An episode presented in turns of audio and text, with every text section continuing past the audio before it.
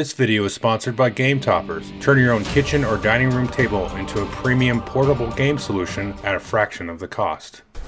Hey everybody, welcome to the final video in my top 50 games of all time series. This is of course going to be number 1 through 10.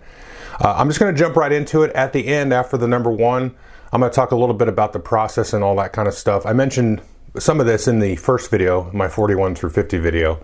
And uh, I mentioned I would kind of bring it up here again uh, after the end. So we're going to go ahead and do that later on.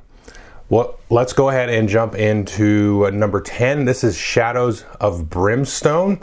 This is kind of a carryover from the last video. My number 12 was League of Dungeoneers. My number 11 was Warhammer Quest, the 1995 edition, especially. Shadows of Brimstone to me is like the pinnacle dungeon crawl uh, style game that I really enjoy. You know, I like this one at all the player counts, although I don't think I've ever played it up to six. We've played it with five. Uh, it caps out at six, and I think there's rules to play it with more, but I'm not really sure if that's just a variant. But yeah, one, two, three, four, up to five is good. Um, it's a great solo game. When I solo it, I usually don't run more than two characters because it's just a lot. It's overwhelming. Uh, where some of the other games, Warhammer Quest and Dungeoneers, uh, I can run all four characters okay, you know, solo. But with Shadows of Brimstone, especially as you start to kind of level them up, they just become sort of unwieldy if you're trying to run four at a time.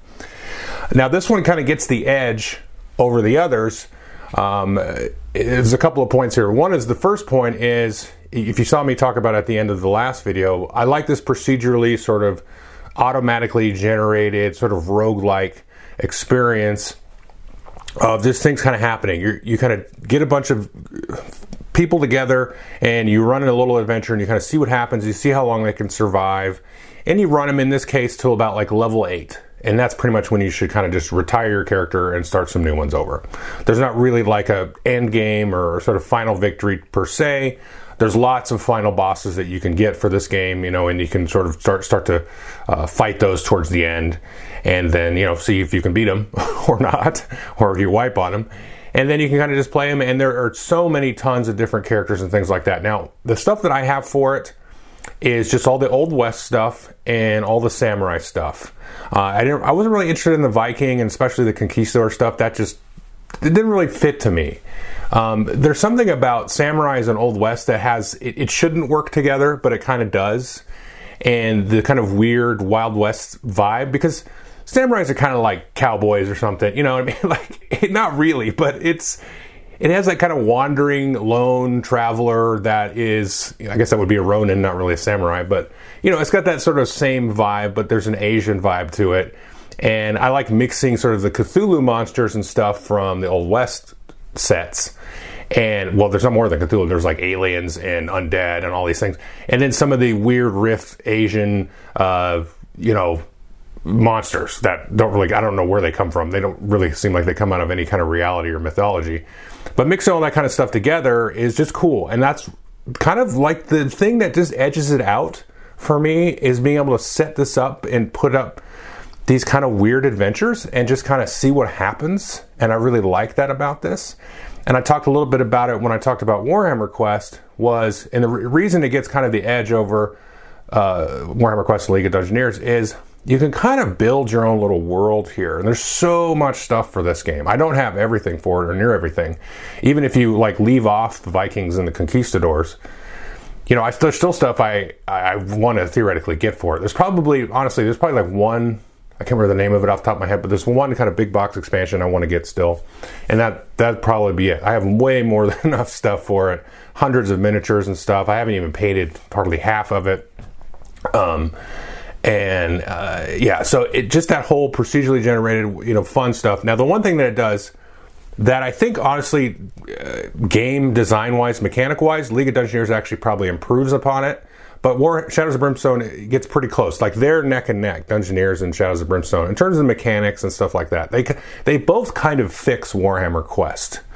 Um, and so that's why Shadows of Brimstone kind of gets the edge over that, you know, because with Warhammer Quest and Shadows of Brimstone, you're able to kind of world build and put your own little thing together. That gives it kind of the edge. And then Shadows of Brimstone has some of those little bit smarter mechanics like League of Dungeoneers does over Warhammer Quest, so that gives it kind of the final edge. Um, but really, I can interchange all three of these games, just kind of depending on the mood and the theme I want to get into and kind of the vibe I want. This one is probably the least brutal out of all of those three, too. It still can be pretty brutal, um, but it, uh, well, all of the games kind of do this, but as you level up, it gets a little bit easier, so you kind of have to throw more at your characters and stuff like that. Um, but this one as well, the other thing I would sort of mention about that is the nice thing about League of Dungeoneers is it's everything's in one box, right? You just boom, you don't really need anything else for it. I know he's working on expansions and stuff, which would be cool, but you need nothing else. Warhammer Quest, you need more stuff. You got to kind of build your own little thing for sure. Now, Shadows of Brimstone, you need more stuff, but you don't really need to put in a lot of extra work. I would say you get one of the big main base boxes and like two, you know, expansions or whatever to kind of give you a little bit more variety of characters that you're going to run into, and then you're good. You don't need to go like hog wild, all in. You know, spend a thousand dollars or whatever it would end up being if you were to go and pick everything up. You don't have to do that. Now, I've kind of done that over time and picked up things here and there, and that's been really cool and it's really enriched my experience. But it's not a requirement. Like a Warhammer Quest, like it's a requirement. I think you cannot just play that with the base game. You could just, it would not be a fun, it would not be a good game. Wouldn't be anywhere near my top 100 if it was just base game. But once you add in the extra characters, blah blah blah, all that stuff.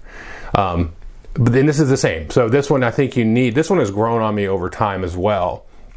Uh, just you know, as I've started to add stuff in, so you need that kind of variety and stuff. A, a base game is not going to get you there. You need all the extra stuff, but with all the extra stuff, I'm really into it. Now, alternative for this, and this will kind of sum up my thoughts from last week as well. My alternative for this would be Altar Quest. Now, Altar Quest is like the different side of the spectrum of these dungeon crawls. Now, last week I talked about Oathsworn and Descent Legends of the Dark.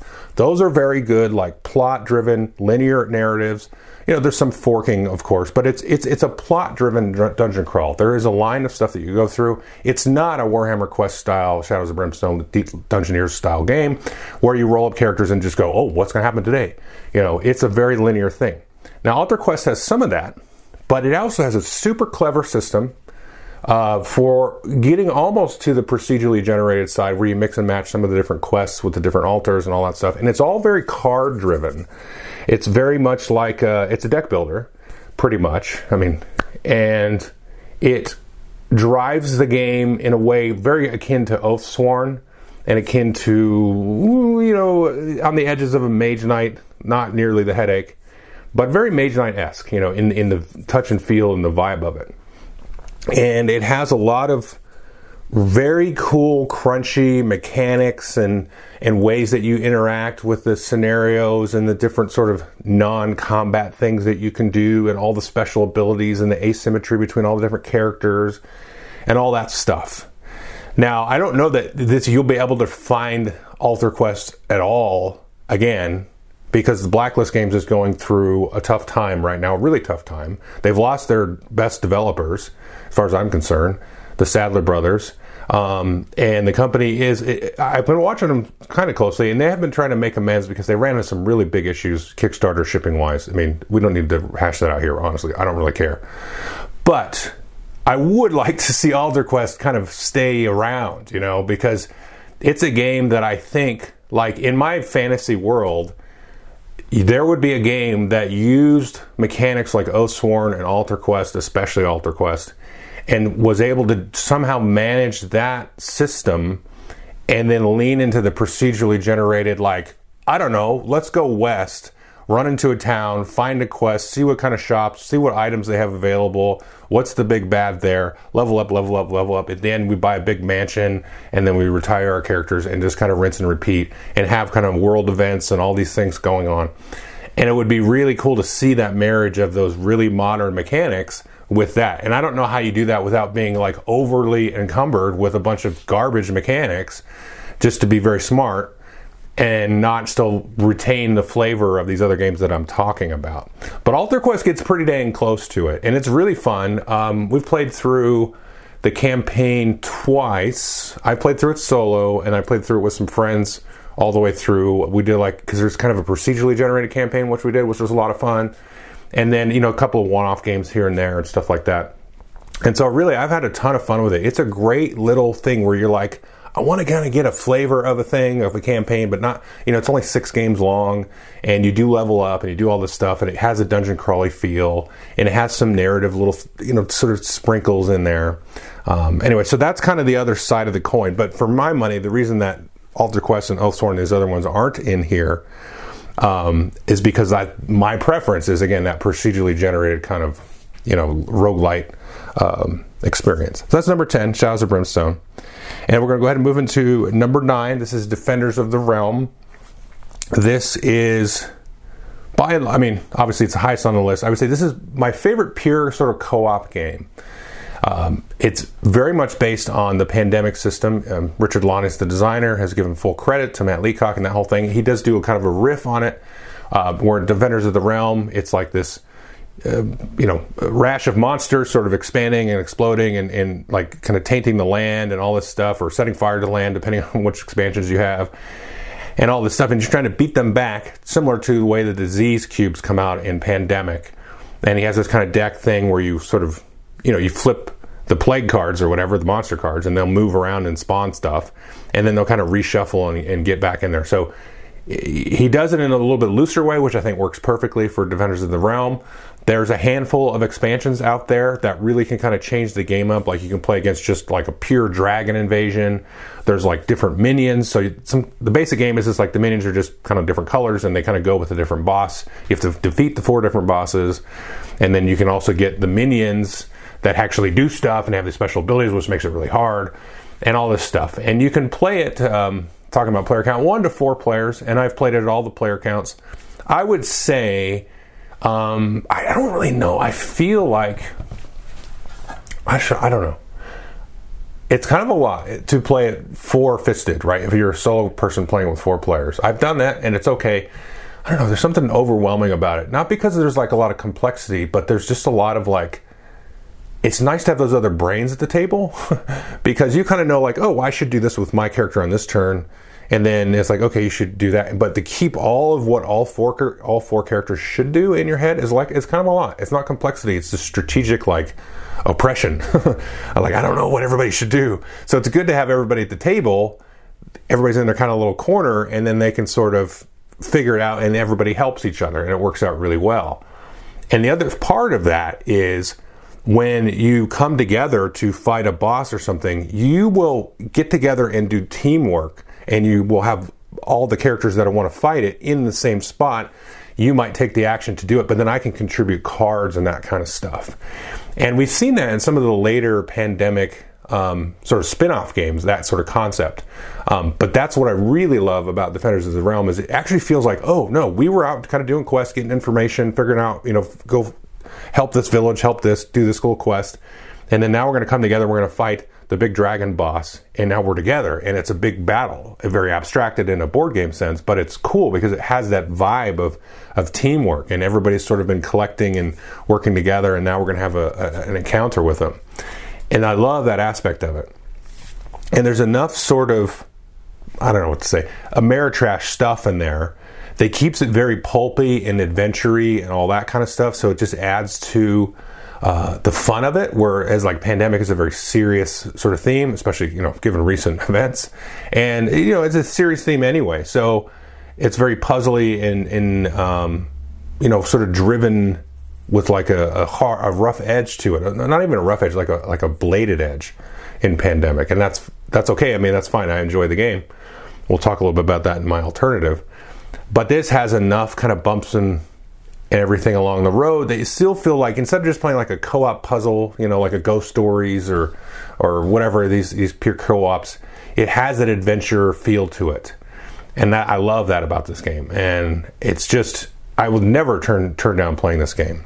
I mean, the game is so good that I think they've like stopped the idea of making a second edition. I mean, I don't. I'm kind of Monday morning quarterbacking here, but for a while they've been talking about making a second edition and then they were just like nah we'll make another expansion for this. And i'm like the game's been out like 15 years now. And they're just like ah forget it. We'll just make another expansion. It's like ah, that's cool with me. Um, so yeah so that's defenders of the realm. Absolutely love it. It's kind of hard to get. I think though they do kind of come in and out of print with it and they kind of revitalize it with the little mini expansions and stuff so keep your eyes on it. But the alternative i mentioned already pandemic Um, my alternative would be Pandemic Legacy Season 1. Um, I, I, honestly prefer Season 2. Most people don't. I've not played Season 0 yet. Uh, season 1 was a revelation, and, you know, Defenders of the Realm has that same, uh, you know, obviously sort of DNA with the original Pandemic. Um, and but I wanted to mention this because I talked about Oathsworn last week. I talked a little bit about some of these other games, Descent, Legends of the Dark, in this one. And so, like in some universe, Pandemic Legacy Season 1 or Season 2, both of them combined, are my favorite game of all time. They would be easily number one. No question about it. Because it was just such a friggin' amazing experience, start to finish. The story, the plot, like the level of weight and the impact on the decisions that you make when you kind of are like adjusting your characters based on some of the legacy style events that go on. Like you just can't beat that. And Oathsworn has a lot of that too. But I, you really, I got to give the edge to Pandemic Legacy because it's so good. Like it's just, it shouldn't be this good. Like it should.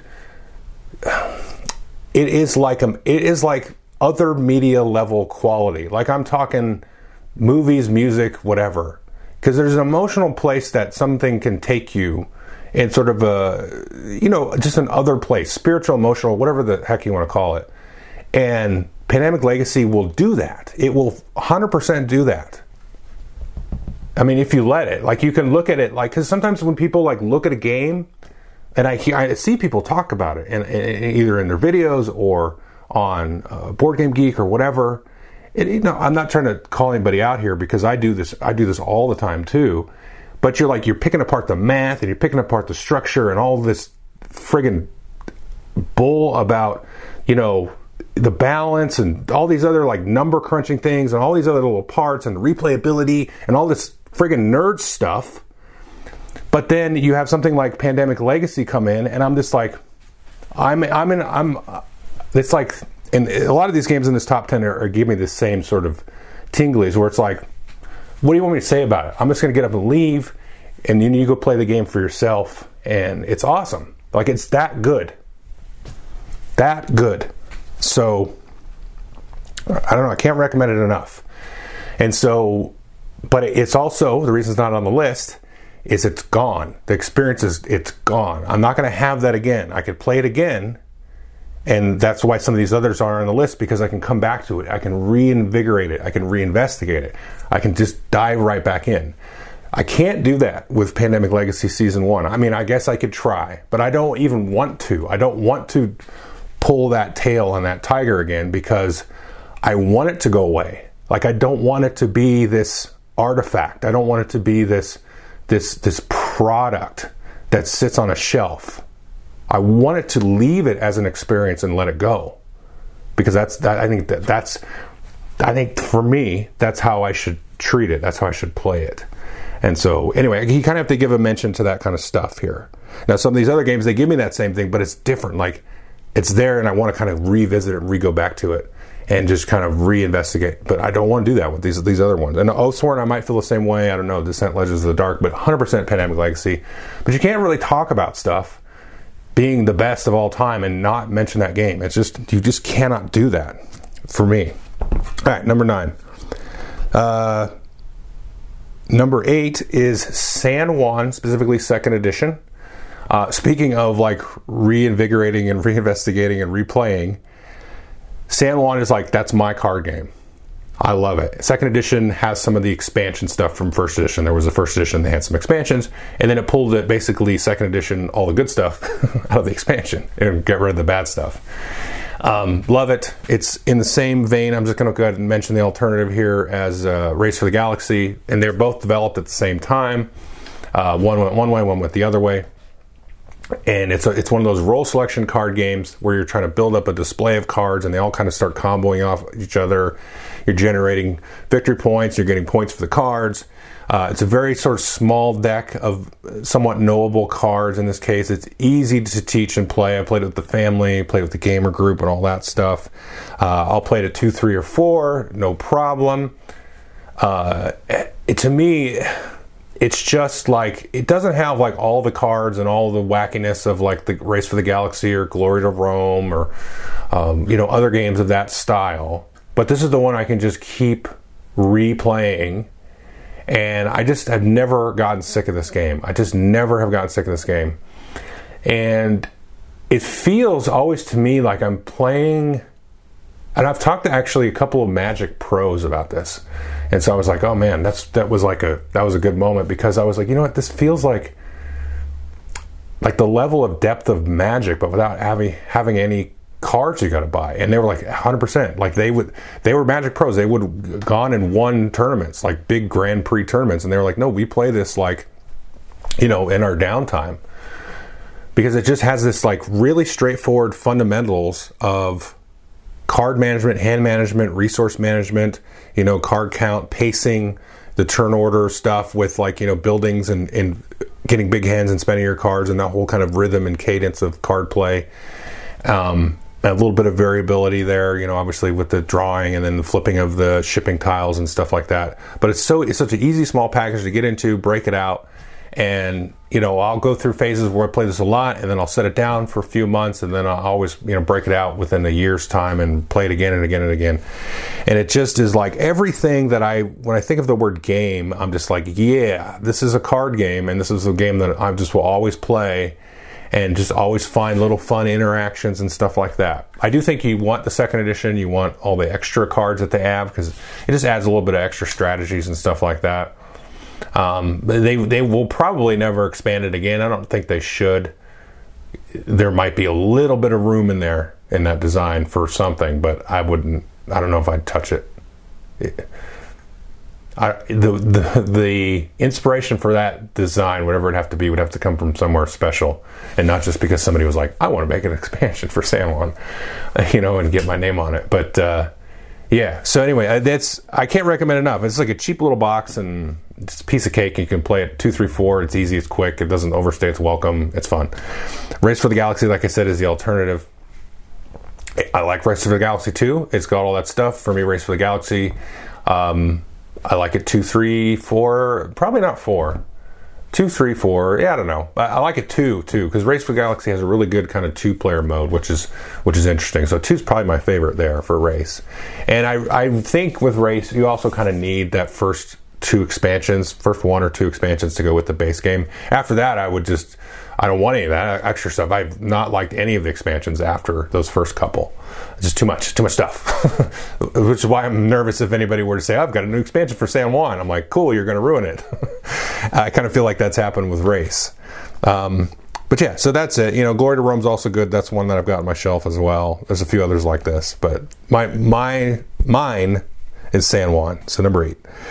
The number seven is Cuba Libre. This is a coin game. This is almost kind of a stand-in for all of the coin games. Not all of them. I haven't played all of them. This is easily my favorite coin game. It's um, these are all set in. If you're not familiar, like uh, somewhat modern times. Although not all of them are modern. Most of them are somewhat modern. This is about the Cuban Revolution with Castro and Che Guevara and all those guys. And um, and the mafia is involved, and the existing uh, dictatorship at the time of Cuba is involved, and you know it's four factions, and you have the two basically revolutionary factions, the communist faction, and the uh, the other one, and then the um, uh, sorry, the mafia faction, and then the, the the existing government, and it's coin game, and so you're playing the coin system, uh, which if you're not familiar with, I would check it out any of the games in it. Uh, Cuba Libre is probably the easiest to get into.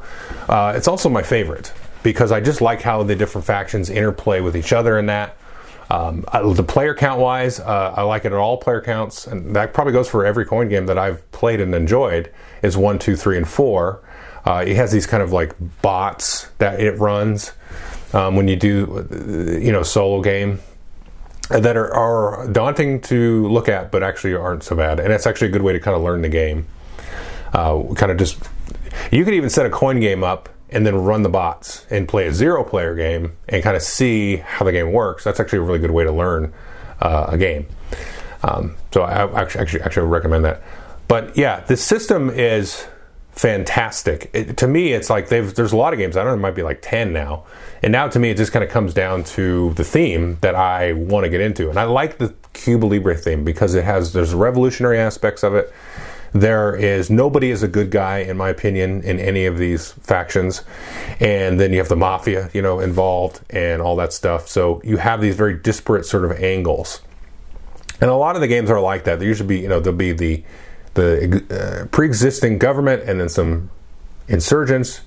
And the coin means counterinsurgency. So the government is the counterinsurgents. And then you have these other factions that are either trying to take advantage of what's going on to establish power like in the andean abyss you had the drug cartel which is kind of like the mafia role in there and they were just trying to basically you know for better or worse s- stick the country into chaos and then profit off of it so all of these different factions have all of these asymmetric different goals and somewhat asymmetric mechanics. So, like the you know mechanics of putting out troops or units and bases and collecting resources and income is all slightly different from each other from each of the four factions. And uh, you know we've seen a lot of that um, in games like Root, especially, and some of these other ones come out like this uh, since the Andean Abyss, the original coin game. Uh, I don't know. I, I can't really talk enough about the coin system I would just say for me, Cuba Libre is the easiest, easiest to get into. The theme I like the most. The you know easiest to get in and play. Um, these others, and I'll jump into the alternative here, uh, which I have as, as a distant plain, are sometimes much more complex. Uh, ones that I've enjoyed would be Liberty, Liberty or Death, and A Fire in the Lake. So Liberty or Death is about the American Revolution, not really modern, but it's not you know ancient times. Uh, that's a good one. Very complex. Fire in the Lake is about the war in Vietnam. Very complex. That's probably the most complex one that I've played. I think there's a couple others that have probably surpassed that that I haven't played. But uh, they're really good. They're really, really good. It just, there's a lot going on to them. And in some of them, like for example in Liberty or Death, you have like the French faction, which kind of does nothing for about the first third of the game. And so that's a good one to play if you're like teaching the other players. Um, and, Andean Abyss is a simpler one, but it has the UAC, which I forget what it stands for. You kind of do nothing for a little while. But if you're the one teaching the others, you can be those factions, the French or the UAC. Teach everybody else because you should know all the factions, and then you kind of just run off to the side and try to jump in at the last minute and and win. But if you've been doing your job teaching, you shouldn't do that.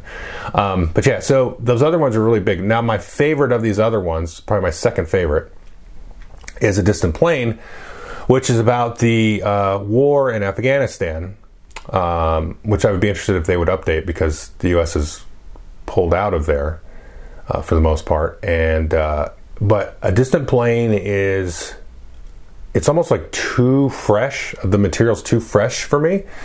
So I don't know. Just like talking about emotions earlier, like it makes me angry sometimes playing it, and not really like at anybody, just angry.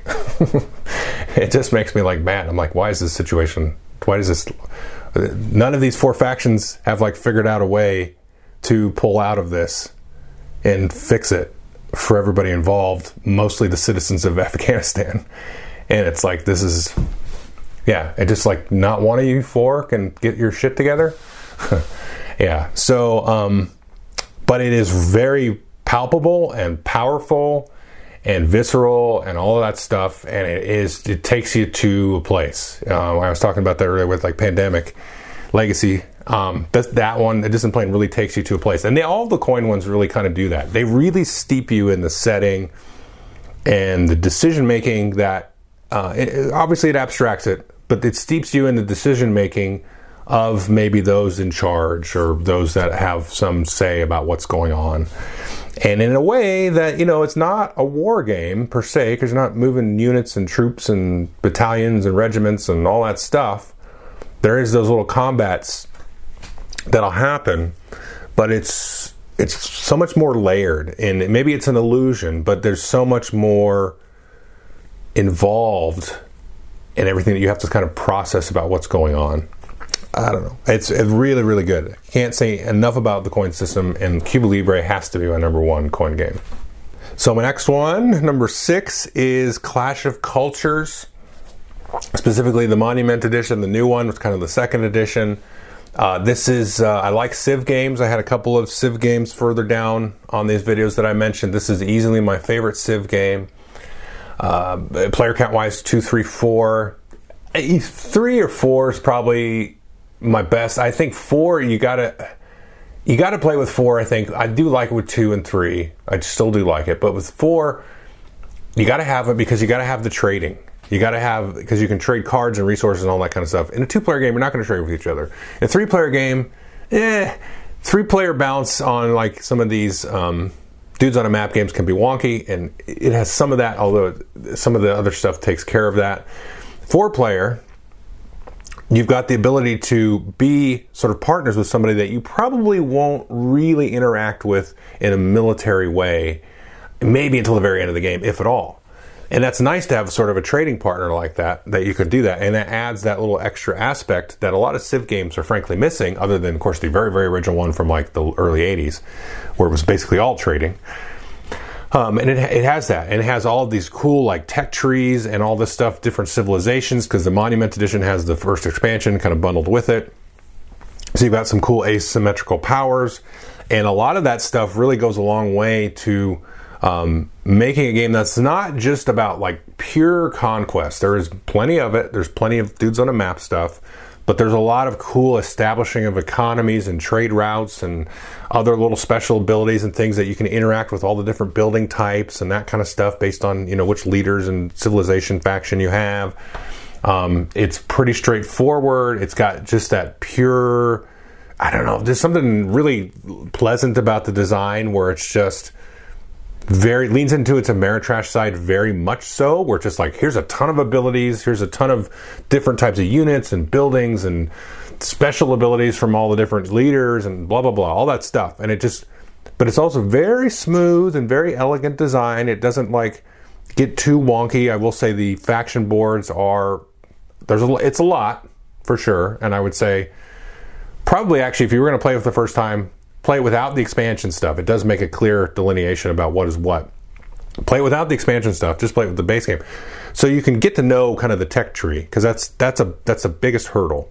Then when you get kind of comfortable with that, you know what you can do. Then throw the other stuff in because without the little cool quirkiness of some of the different factions, it kind of plays out like the alternative, which I'll mention in a minute, where it's like everybody kind of builds up and then we have a big battle in the middle and then whoever wins that wins. and sometimes they can still do that, but I've seen games of this where there's like almost no conflict. There's a little bit like on the edges, but you know everybody's kind of like in their little sort of world of the little engine that they've built up, and they're like, "Oh, I need that one hex, but I don't really need to, I don't really need to destroy your whole civilization, but I need some of it." um, so I like that. I just like all of that, the dynamic of that, and the kind of the way the balance kind of shifts in terms of what's important. So I can't remember. Now, the alternative is uh, Eclipse. And so this feels very much like an Eclipse style game because you've got the big hexes and the exploration and the 4X parts and all that. And now Eclipse is in space. It's uh, you know it's it's a little bit more wacky in terms of the powers and stuff like that. I would say Eclipse is probably a little simpler to get into at first, um, but it, they probably have kind of equal levels of complexity and depth once you've explored them. I really like Eclipse. Um, it's just a very enjoyable game. Eclipse is another one where I think you you probably need like at least four to play just to kind of have that dynamic at the table. They both have like big sort of tech boards in different ways. Um, now I've not played Eclipse in a while, and I've not played much of the new edition stuff. So I think there's been some fixes and rounding off the edges there. Um, so I, I, probably should give it a revisit because I really did enjoy it. But to me, Clash of Cultures, I like the theme a little better. I'm more of a Civ person than a space person, although I like space stuff. Um, but I like that Clash can lean into the trading a little bit, and Eclipse has it in a kind of weird, super efficient way, almost too efficient, but um, that kind of thing. So they're very, very close to each other, I think. So if you liked Eclipse, you probably like Clash, or vice versa. Um, but to me, Clash gets the edge, and that's just if you ha- if you wanted me to play a big epic, because Eclipse is kind of a civilization and space game, but if you want me to play that, I'm like, I don't. There's no way I'd play anything over Clash really at that point. So that's number six. Number five is uh, Game of Thrones, the board game, the second edition. You can't really get first edition. And I would say you want to have this one with the Mother of Dragons expansion. You can get rid. Of there's, there's two other expansions. Don't ignore those. Just get rid of them. uh, one of them is really bad. I can remember it's the Feast for Crows one. That one's terrible. And then the Dance with Dragons one, I think that was the name of it. It's, it's okay. It's actually kind of fun. I like that one. But the Mother of Dragons expansion is amazing, and it makes the game almost playable at just about any player count because it you basically will have all of the factions in play with the Mother of Dragons expansion, but then you will have like uh, NPC factions for the ones that aren't having players at the table. And if somebody wants to drop out of the game because they feel like they're losing and they got to go, uh, we've had this happen in the game actually, and they dropped out. They've transformed into a vassal faction, and then they're able to be kind of manipulated and used by the other players. And it was like, holy cow, this actually works. Um, so this is not a civilization game. It's almost a dudes on the map game. It's more of a diplomacy style game because uh, you have these like face down orders and stuff. You have lots of table talk, and there can be betrayals, and you, there can be sort of a little alliances where you can sort of contribute your forces to somebody else's battle and that kind of stuff. And it's got all the Game of Thrones, Westeros stuff in there. And I do like the Mother of Dragons expansion because it has uh, Daenerys and Hall of Her Dragons, and I actually won a game of it and we I just burned everything down. I was like, this is perfect. I wasn't murdered at the end though, so I burned everything down and ruled Westeros for probably ten minutes before somebody did kill me. um, I was like, I love this game. um, but yeah, I, I, do love this game. I love that universe um, and all stuff. You know, so that's part of it, of course. But uh, it, it just has a cool, fun dynamic that when I want to play this style of game. I'll, have an alternative now and then an alternative to another game, which it might be an alternative to this one. I'll wait to get till we get there. But when you have this sort of like table talk betrayal, like diplomacy, you know, diplomacy style game. I like some of that once in a while. And this is this is mine. Like I talked about, San Juan is like that's mine. That's mine. That's my card game. I love that. That's my thing. You know, somebody else can like Race for the Galaxy or Glory to Rome better. That's cool. That's your thing. And I still like those games. I like that style of game. But if you want to pin me down and say, what, what's your game there? I said, my card game, San Juan. Well, my diplomacy game is Game of Thrones. Um, it's just great. The combat thing is cool, and just the lo- sort of layers of what you have to kind of read into what people are doing. There's just tons of depth there. And then, of course, all of the theme and stuff from the books and the TV shows and all that stuff really comes out of it. Um, it's fantastic. It's just really, really cool and I, I, you know I can't recommend it enough. And player count, I think you want a full boat of six people. I think you can play with eight with the expansion. I don't know if I'd do that. I'd probably play with six and then have the two vassals. I don't know. I'd be down. I would be down to play with eight because I really like Game of Thrones. So. Um, it would be fun. So anyway, that's that's number five. The alternative would be Rising Sun, and so I talked about Ankh and Blood Rage a video or two ago. Uh, Rising Sun is probably my least favorite of the three Eric Lang games, but it's probably the one that's kind of most like Game of Thrones because of the whole battle system has the same vibe where you kind of like have this weird shifting order of operations idea, and that can have an effect on future battles and that whole like cascading battle order thing. That's really what Rising Sun is, is about in a lot of ways, and a lot of area controls. I think the good ones kind of do that, and Ankh has a little bit of that too. Um, and Game of Thrones has a little bit of that. But Rising Sun really kind of grinds into that and leans into that mechanically. And you have the cool special abilities and powers, and you got the role selection stuff there, um, which has a little bit of the you know face down action vibe. It's a different world, but it has a similar sort of tension to the Game of Thrones thing. So yeah, I would recommend Rising Sun. If you want like maybe a slightly more efficient and elegant Game of Thrones, and maybe you're not into Game of Thrones, right? You just don't really care about that universe or anything. Uh, Rising Sun is set in no universe. It's a similar to Shadows of Brimstone earlier with the samurai stuff. Like it's set in some kind of fantasy Asian thing. I'm like, I don't think these are based on anything. I think they got in trouble for saying one of the gods in the Rising Sun game was based on something, and then it was like, no, you made this up. like this is not a real thing at all. Um, but yeah, none of it feels like it's based on any kind of reality to me.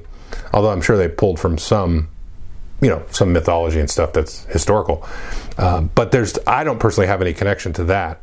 So if you want to play something that is, you know, somewhat detached and more of like an elegant, pure game type of idea, Rising Sun is there because it's a very good game, and I really do enjoy um, Rising Sun. And it's most like Game of Thrones that I've that I can think of. Uh, so that's number five. Number four is Caylus 1303.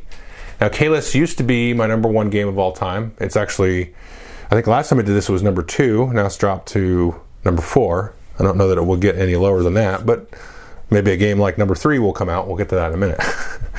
um, Caylus 1303. The original Caylus, I really like that. Really enjoy it. 1303 improves on it for the most part. Don. I didn't say everything, Don. It's an inside joke with a guy on the Secret Cabal Gaming podcast named Don. But Caylus 1303 improves on most of things in Caylus, uh, which came out in 2005. Caylus 1303 came out a couple of years ago. It's a worker placement game. The original Caylus was like the second worker placement game ever. It was the one that kind of put worker placement on the map. And you go in and you build the castle and you build sort of the uh, supporting buildings in the village. So the castle and the village kind of grow at the same time. And you're juggling your workers and managing that. And in, you can build buildings that other people can use and all these different things. And it's a resource management thing. You're sending batches of goods to the castle to support that. And in the 1303 edition, you're able to kind of like draft these little special characters to give you little, you know, bonus abilities and all that kind of stuff. Very, you know, super like the most Euro thing on this entire list is Caylus 1303. Like pure Euro game. Like even the Lacerda games, they're their own thing. That's a Euro game, okay, sure, but it's also just a Lacerda game. like that's its own thing. Caylus 1303, let me just look at my list real quick. Yeah, there's some others you could argue, but this to me is the most Euro thing on this list. Um, and I absolutely love it. I love the meanness of it because you have this whole sheriff and provost thing where you put the workers down and then people can manipulate that and then you can screw it all the way to the back and people are like, oh, I don't get to do anything this round or not 100% of everything I wanted to do. And it has that little element there at the table, which I like. I like that. I love the aspect of that. So, so, similar to some of the themes of the things we've talked about recently, Cuba Libre, Clash Cultures, Game of Thrones, is that pulls me into the cutthroatness of the theme of like, hey, we're trying to you know, carve our niche out as these merchants and aristocrats or whatever in this new village of Caylus with the castle. And we got to manipulate and bribe that provost to give us access or prevent access to these different things. That feels very much like, you know, bureaucratic and, uh, you know, there's a very like Washington, D.C. kind of vibe there to me about pe- people being manipulative and just being terrible people. And I wouldn't say that it excites me as in reality, but in a game situation, I like that. And this is a, like I said uh, earlier, this is a theme completely removed from me. It's some village in France from you know a thousand years ago. Well, not quite, but you know, 700 and 800 years ago, and you know, I like that. I like that sort of jockeying. It's perfect for a game. I really like that. Now, the one thing that the new one doesn't do that the original does which I thought about it. I was thinking about it a little bit before I hit record on this video. I don't know that it really bothers me anymore. Like I said, it did before Don. And that is in the original, the end game was very variable. Whereas in this one, it's just nine rounds. You play nine rounds and then that's it. Now, the cool thing about having an end game that is not fixed is it just allows for you to kind of push on certain things and either try to race an ending or try to put pull the brakes on an ending of the game and like figure that into all of your decisions and strategy. Now, I will bet you money that like 95% of games of Caylus ended after nine rounds or something. because I was thinking about this earlier with 51st State and Imperial Settlers, these are two card games, which is not really relevant. One of them ends after you hit 25 points. One player hits 25 points. The other one ends after five rounds. And guess what? In the fifth round, somebody hits 25 points more often than not. There are some times you can hit that in the fourth round, and very probably less times in that game where you'd hit it in the sixth round. But like 90% of the time, it's five rounds. So what difference does it make? um, and I thought about that more and more and more. And I'm like, yeah, yeah, yeah. It doesn't make a difference. It might. It's like an illusion of, of, of like dynamics, and it's not even actually there. So I'm not sure about that.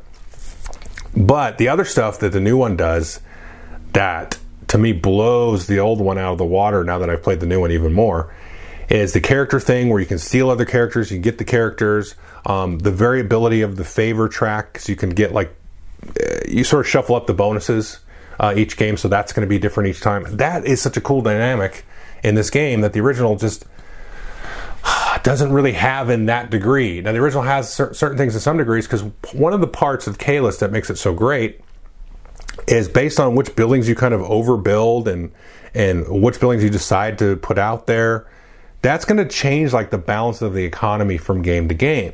It's like if nobody builds the, uh, I think it's called a lawyer, um, but you know the building that gets cloth out easier, or the building to no, that's not the lawyer. Anyway, forget the name of it, but or the one that you can upgrade the um, uh, to the stone building versus the wood buildings. If those don't get built out by somebody, there's going to be like little chokeholds put on different parts of the economy. like last time, well, Billy built that on his first turn, so now we had this kind of ease ease of uh, access to cloth or the stone buildings and that kind of stuff. So that dynamic's going to change back and forth. Now the new one also has, because of the variability in some of the little bonus buildings and the little favor bonuses, that's also going to kind of dictate, you know, what's in the game. So the game itself on its on, right on setup is going to have an impact on what is sort of valuable in the game, and even the, the characters that you shuffle up and deal out that's going to have those bonuses are going to have impact. So it really leaned into all of that stuff, and to me, that's what holds it above the original.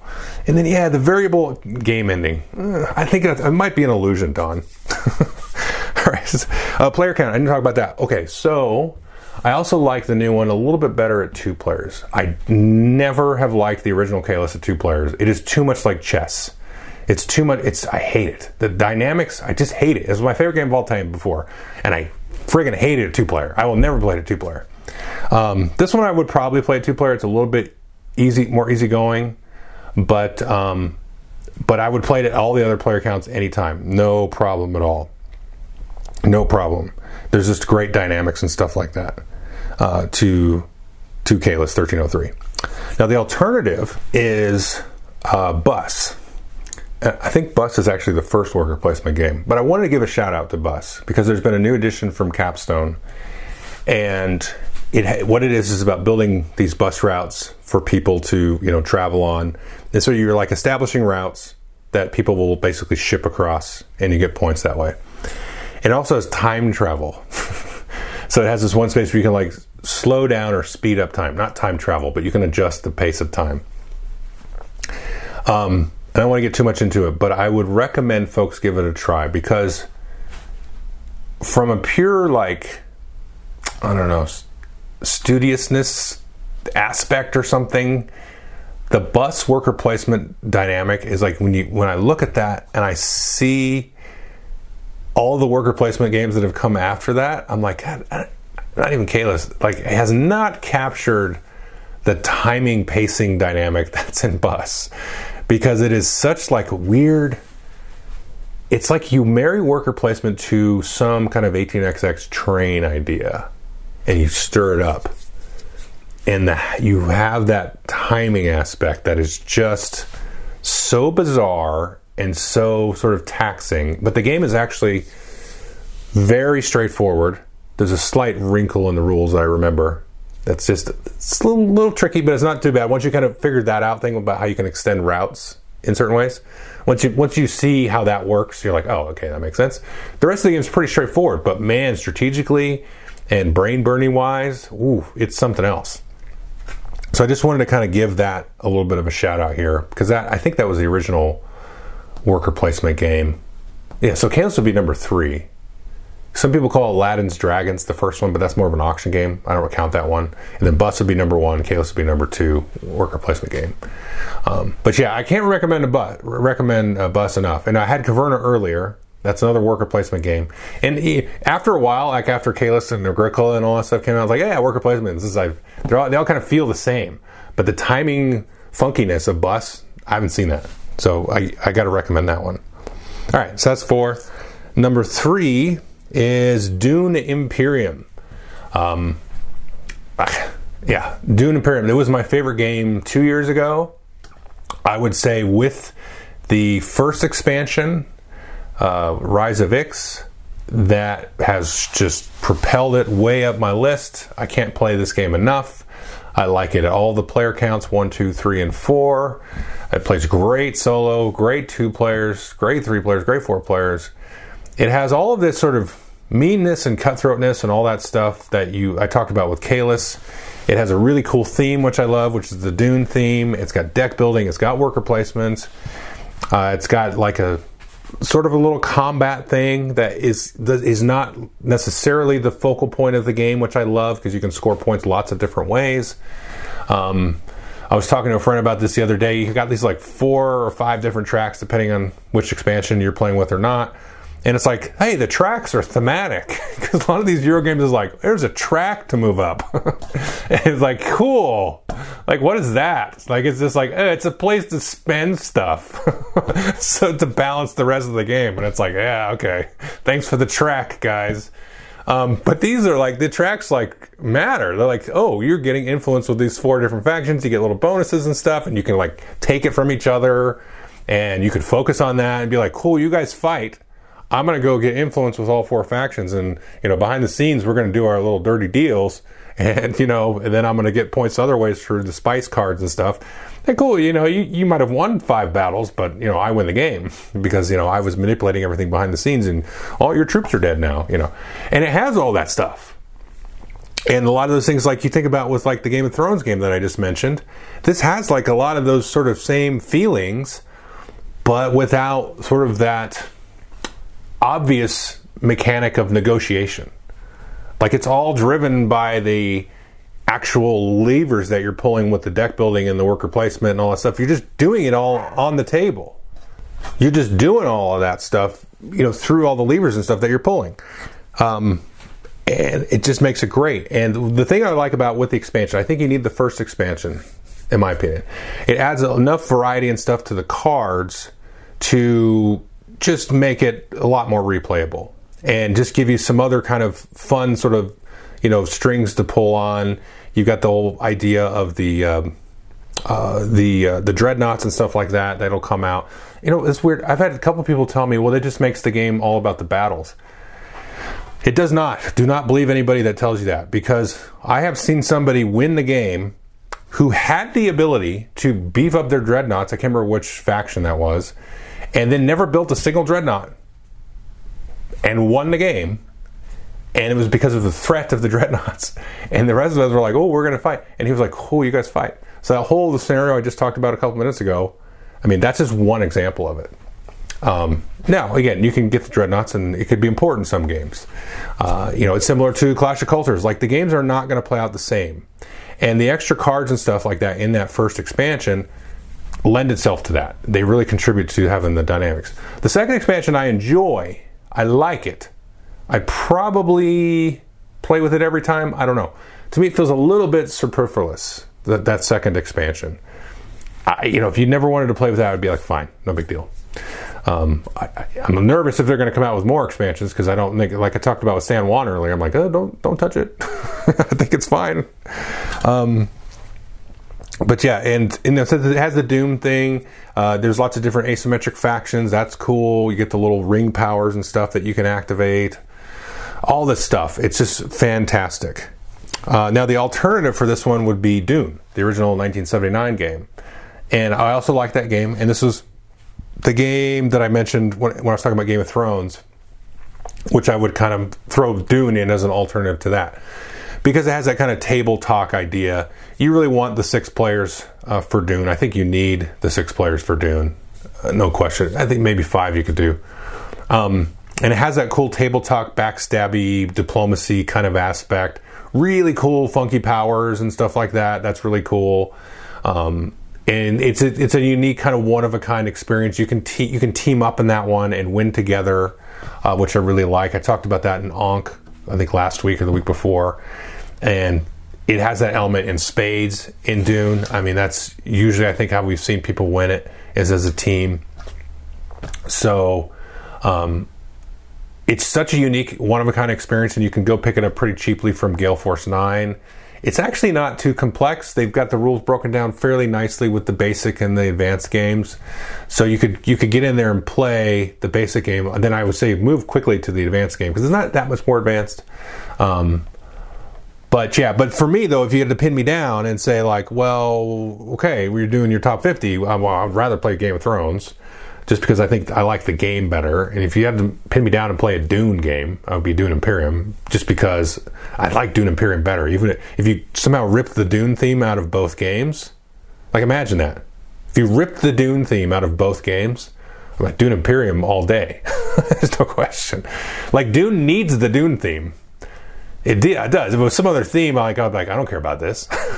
Dune Imperium, like eh it, it, Dune theme helps, but it would be like, be like, oh, this is a cool deck building worker placement game. You know, it's uh, it, it, I don't need the Dune theme necessarily to care about it. Now, of course, it enhances it. Anyway, so that's number three, and then number two is now Frostgrave. Uh, this is uh, I've talked a ton about it on the channel. It's a two-player or more, if you want to have a campaign with more people, uh, miniature skirmish game and it's set in wizards. You have, you have, different wizards and their apprentices and their warbands and the kingdom of Felstad, uh, Lost City of Felstad, and then it's basically nicknamed Frostgrave. And you run around and try to collect magic items and level up your wizards and your apprentices and get artifacts and get more magic spells and become better wizards. And there's like eight classes of wizard that you can pick a couple from and you run around and cast spells. You roll d20s, so it has a very D and D vibe to it. It can be very swingy that way, which is good. And it's just a lot of fun. You can have a lot of fun painting the miniatures and building the terrain and running the campaigns and all that stuff is super fun. Um, and I can't say enough about it. Like if you had to delete my entire room of stuff, you gotta say, go for it, take it away. You're not taking my Frostgrave stuff. And, you know, uh, it's just great. It's it is without the D and D like commitment of playing a campaign for a year or whatever. You know what I'm saying? Like it has the tactical fun combat. It's got the craziness of outcome, which I really love. I love it because it's not about like trying to win the game. The narrative part of it is there. I talked a couple episodes about um, Necromunda. Um, but to me, the Frostgrave system is just more fun. It's way more accessible than Necromunda. I like the theme of Frostgrave more because I love this idea. This is such a cool thing, and I don't think it gets probably enough credit for it. It probably does, but you know, when people start talking about miniature games and skirmish games and stuff like that, Frostgrave is really cool because it's just about wizards. It's just wizards. like there's no you can hire little fighters, who cares? Little fighters and rangers and whatever else. He, he just run around with wizards, casting all kinds of crazy spells, like walls of smoke, you know, stone walls, and uh, you could be a necromancer or raise the dead, and you can blast people, you know, with stuff and uh, all kinds of like mental magic and just everything. Like there's so many, just so many spells, like a hundred spells or something in there. And you do it, and then like you can kill yourself, you know, casting spells if you roll bad enough, and all this stuff can happen because this is a crazy D20 game. But if you're playing it, like you're not playing it to like be a competitive, you know, number crunchy gamer guy. Now, there's enough there that you can, there's stuff that you can tinker with and fiddle with around the edges, so that keeps it engaging. But it, it just it lands purely on the fun side of the world. And I just cannot recommend it enough. And I've said it here a thousand times, I'll say it again. It's cheap. You go buy a $20 book. Do you have a board game with fantasy miniatures? Okay, play it you can set up crap on the table like you know little cans and of coke and coffee mugs or whatever to build terrain and then over time you can collect a freaking closet of terrain like i have and you can play it and it's just fun. It's easy to like once you have like played a game or two of it and then got into it, it's just so easy to quick pick up and play. You just won't really have to remember too much, too many rules or anything, which can be a problem with a lot of these other miniature games. Like you know, I talked about Age of Sigmar last week, tons of rules, all that stuff. But you know, that's what it's for. Necromunda, even more rules, but tons of other stuff. But um, but this is like right in between, like kind of uh, you know, Warcry. I talked about that. And Necromunda. It's like right in between that. Like it's definitely more complex than Warcry Maybe not. It's probably like a little bit lesser down, but there's more stuff you can do. Like I said, it's just pure wizards and spells, and you can just cook up all of these cool scenarios. And there's tons of like supplements. So if you're like, God, I'm getting kind of bored with like the 20 scenarios that are in the base book, um, you know, you can go pick up the Necromancer one or the one that's like goes through the dungeons in the underground caves. And so you could use your dungeon tiles and stuff like that to go through that. Um, but it is just such a fun experience. And it seems like something new happens every time I play it. Um, and I just can't recommend it enough. It's everything that you you want in, a, in like a miniature game. And I'll, I'll, put this link below. I talked a little bit about quality. I'll talk about more about it at the end of this, but I want to mention it here because I did a top 10 skirmish game video, and some of those other ones could have creeped up here, like, and they would be in my top 100 that are in that video, and I'll link it below. Um, but the, to me, this is this is what I want, and I and I definitely talk more about it in a lot of detail about the miniature skirmish kind of world in that video, which I don't want to spend too much time doing again here.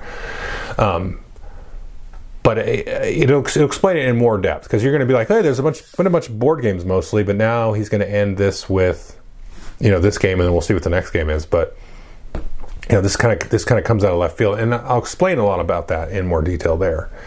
Uh, now, the alternative to this would be it's kind of a cop out, but Stargrave, which is Frostgrave in space, basically. Um, and I, will be honest with you, I debated which one I should actually have as the entry, whether it be Frostgrave or Stargrave. I got to come down on Stargrave because, like I said, it's just wizards, which is just friggin' cool. Stargrave is like Necromunda would probably be higher in the list, but there's Stargrave. so, I mean, I have played so much Stargrave with my Necromunda miniatures that it's like, mm, do I need to play Necromunda? Um, Stargrave is it's it's it's Frostgrave in space. It it's not wizards. You have like different captains and um, uh, first mates and stuff like that, and it has the same thing as Frostgrave. Now, the thing about Frostgrave is the setting is a little bit more important, I think, for that game.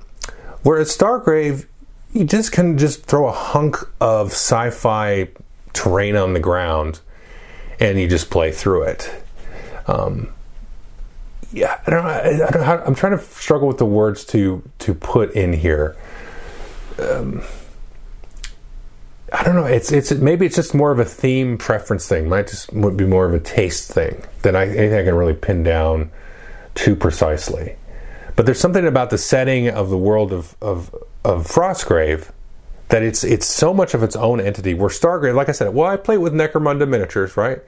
So I set it in like Necromunda in my brain, and I used to do this with Frostgrave, where I kind of set it in because I had a ton of Age of Sigmar miniatures, I would kind of set it in the you know the realms, the eight realms. But over time, as I've played it more, it's been more of a no. This is I'm playing in the world of Frostgrave. Where Stargrave, I'm still kind of like in the mindset of mm, kind of a Necromunda vibe going on in my brain. Um, and, and the, thing, the, other thing with Stargrave is it's kind of like a um, uh, rogue trader, which is another 40k world. It feels very much like that. Um, so yeah, but it kind of is a mood thing, right? It's fantasy, sci-fi, that kind of stuff. And there are little nuances and differences between the two as well that make me kind of interested. The solo mode in Stargrave I actually like better. I've played it with it in Frostgrave, but to me that's better as a kind of a head-to-head. I don't know. You need that other person at the table to bounce the whimsy off of. I don't know. It's strange. So anyway, I don't want to. I don't want to try to belabor this and stumble through words too much more. But that's my number two, Frostgrave. So the last one, probably surprising not very many people, is Rangers of Shadowdeep. Now the same designer as Frostgrave and Stargrave, uh, Joseph McCullough. Rangers of Shadowdeep is is solo or co-op from the ground up, pure solo co-op miniature skirmish game. Very much same system as Frostgrave or Stargrave with some significant differences. Now you might say, well, you're kind of cheating here because it's kind of the same system. I don't think so. Um, to me, Rangers sets itself apart in a lot of ways because it is the most D and D esque of these systems here because you have a little bit more control over your group. You have like a ranger, which isn't just like somebody with a bow. It could be, you know, a spellcaster or whatever. But that's like the leader of your party. And then you do level up your other party members, your companions in this case. So you have a group system uh, that's going on. And the one thing that it does that I think to me makes it like the most uh, for me, obviously, it's my top 50. for me, the most special thing is it has this huge narrative of like many books now. And I've not even made a dent probably more than halfway through all the books. And having and I've gone back and replayed the original so this was it six campaign six yeah six scenarios in kind of the starter thing to kind of introduce you to this world and all that kind of stuff. But it's it's cool because it's like it balances some of what I talked about at the beginning of the video, that sort of procedurally generated, you know, kind of build a party, see what happens, but also has a narrative that you can kind of hitch onto and play with that and and go through it, but it's still replayable. I mean, I would go through and play through the original six again for a third time. This would be the third time I would do it. No question because you have so much that you can kind of throw at the game the different types of rangers different types of companions you can throw at it. Um, it's a d20 thing so it has this very you know funky outcomes and that kind of stuff. It um, it has this event system which you just you get like a deck of cards uh, playing cards you know hearts spades clubs all that stuff. And you set that deck up based on the scenario and certain things will happen. And it's really kind of a clever thing that he does with that because it'll just be like, oh, you know, maybe you only have like four cards in the deck, and like this turn, I don't know, the spiders appear or the bridge collapses or whatever. Um, but also, he does some stuff with it where it will be kind of based on things that happen and stuff. So it's not as always as just straightforward as like, oh, spawn two more flies, you know, or whatever. It's there's some there's some nuance there to that. So it has that perfect little balance of like again, it's just a book. You can get a book cheap, like 20, 25 bucks or whatever. Uh, you set up. It doesn't take up ever a big footprint. There's never more than probably ten models on the table at any one time, usually. And that's you, your warband, and you know the NPCs that you're fighting. It's usually like two and a half feet, three, three and a half feet by three and a half or two and a half feet. Um, it is probably its only kind of drawback for accessibility is the terrain is very important. Uh, that you want to make it so that it is matching what is going on with the scenario. Whereas like Frostgrave and stuff like that, it, doesn't really matter. You want you want a bunch of stuff on the table just to kind of block line of sight and things. Um, and there are some scenarios where you kind of you want like a specific thing, but who cares? Like in those games, like oh, okay, that is a fountain, you know, but it's not. It's just a little gravestone, you know. And you can you can cook the thing up in your brain. This one you can still do that, but it's a little bit more tight on terms of that. That'd probably be the only drawback to me, like fully recommending it to everybody. But you, you can work your way around that, and you can just like live in that world. You can just live in that space and it's just such a cool storytelling um, device at the same time because you've got all the procedural stuff, the narrative stuff, and the plot line and the game mechanics, and it just pulls on all of the different levers for me and the world building, like I talked about with Age of Sigmar, and the painting, and the terrain stuff, and the setup, and all. It just hits all of the gamer stuff, right? That's involved and your companions can die and you, you got to go hire a new one and it sucks and you feel sad for them or whatever. Not really. But it's like like oh these people would feel sad. So i feel sad on their behalf not like in some of these other games where I'm like, this is making me viscerally angry and mad. uh, not in this game, but it does that enough where it's like, oh, I can be detached enough from it. It doesn't like piss me off actually when somebody dies. It makes me engaged as if I'm watching a movie and saying, oh, those people must feel terrible. um, anyway, but um, but yeah, so I just cannot recommend it enough. And like I said just a minute ago, if you had to burn everything down then I would just take my basically take my Joseph McCullough books, my little box of miniatures, and then you know the terrain you can have, I'll make terrain later, and then and rebuild my world, and then I would be good. I would be good to go. Um, now the alternative for this one uh, is uh, is called Five Parsecs from Home, and I like this one. That's a good game. Uh, to me, it doesn't really you know, hold a candle to Rangers. Five Parsecs from Home is like a sci-fi solo co-op miniature skirmish game. Now there is another one called Five uh, Five Leagues from the Borderlands, something like that. That's like the fantasy version of Five Parsecs from Home. I haven't played the Five Leagues one. Uh, I assume it's cool, but the Five Parsecs is fun. And it, it is like Rangers in a way, sci-fi, but it's like Rangers, but it doesn't have a narrative it's just purely procedural. Like you are like procedurally generating all of the planets and factions and everything is just being generated. And that's really fun. Now you spend like Necromunda, you spend probably a lot of time like rolling up the universe than you do in the actual combat. Probably even more so than Necromunda. Like the combat in five parsecs can go really quick. So you're like, oh, I just set the terrain up and now it's over. Okay that's not a big deal because you can easily gear to like, well, we're going to revisit that. You know, we're going to go back there, so I don't have to like tear it down and build something completely different. But it is kind of a different wrinkle on the thing that is going on with Rangers of Shadow Deep, and you know, five parsecs or five leagues. If you like fantasy or sci-fi, I would recommend taking a look at it because it's a neat kind of experience. Um, yeah, I I still have the five parsecs book on my shelf there, and uh, definitely it's something I would be down to play again. Um, but it's weird because like it, because it's missing the narrative part, it, it, like doesn't have that like extra hook that Rangers does for me. Which because Rangers, it's set, and this is the thing with Frostgrave too. It has a setting, like it has a world that gives me just enough tools for my imagination to go in and start coloring in the lines, right? Whereas like five parsecs, it's com- it's almost like a completely blank canvas. Um, so that's where I give the edge to, for me, uh, Rangers, and that and that I think that kind of like in a way kind of sums up what I was talking about earlier with Brimstone and some of these other games, um, where I just need a little bit of just a little bit of help, and then I can kind of get be in and off of running and tell adventure stories and that kind of thing. Um, but not too much help because I don't want I don't want you I don't want you to just tell me a story necessarily. But there are of course exceptions like Pandemic Legacy. Okay, so that is uh, my top 50 games. And so we'll just talk briefly here about the process. I talked about this in the original video.